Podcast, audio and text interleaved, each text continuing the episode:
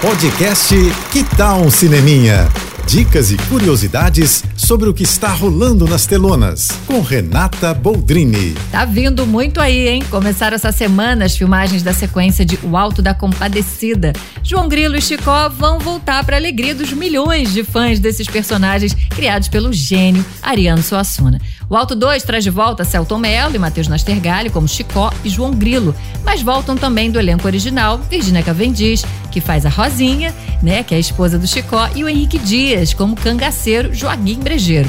A história vai se passar 25 anos após os acontecimentos do primeiro filme e vai mostrar como está hoje a cidadezinha de Taperoá. O filme vai fazer homenagens ao primeiro, claro, mas vai trazer muitas novidades também. Entre elas, o elenco novo, que conta com a Thais Araújo, como a Nossa Senhora, Eduardo Stables, na pele de um comerciante e radialista, entre outros grandes nomes também. Segundo Celton e Matheus, o roteiro está muito bonito. Mas também quem escreve é o mesmo trio do primeiro, né? Guel Arraes, que também dirige, Adriana Falcão e João Falcão.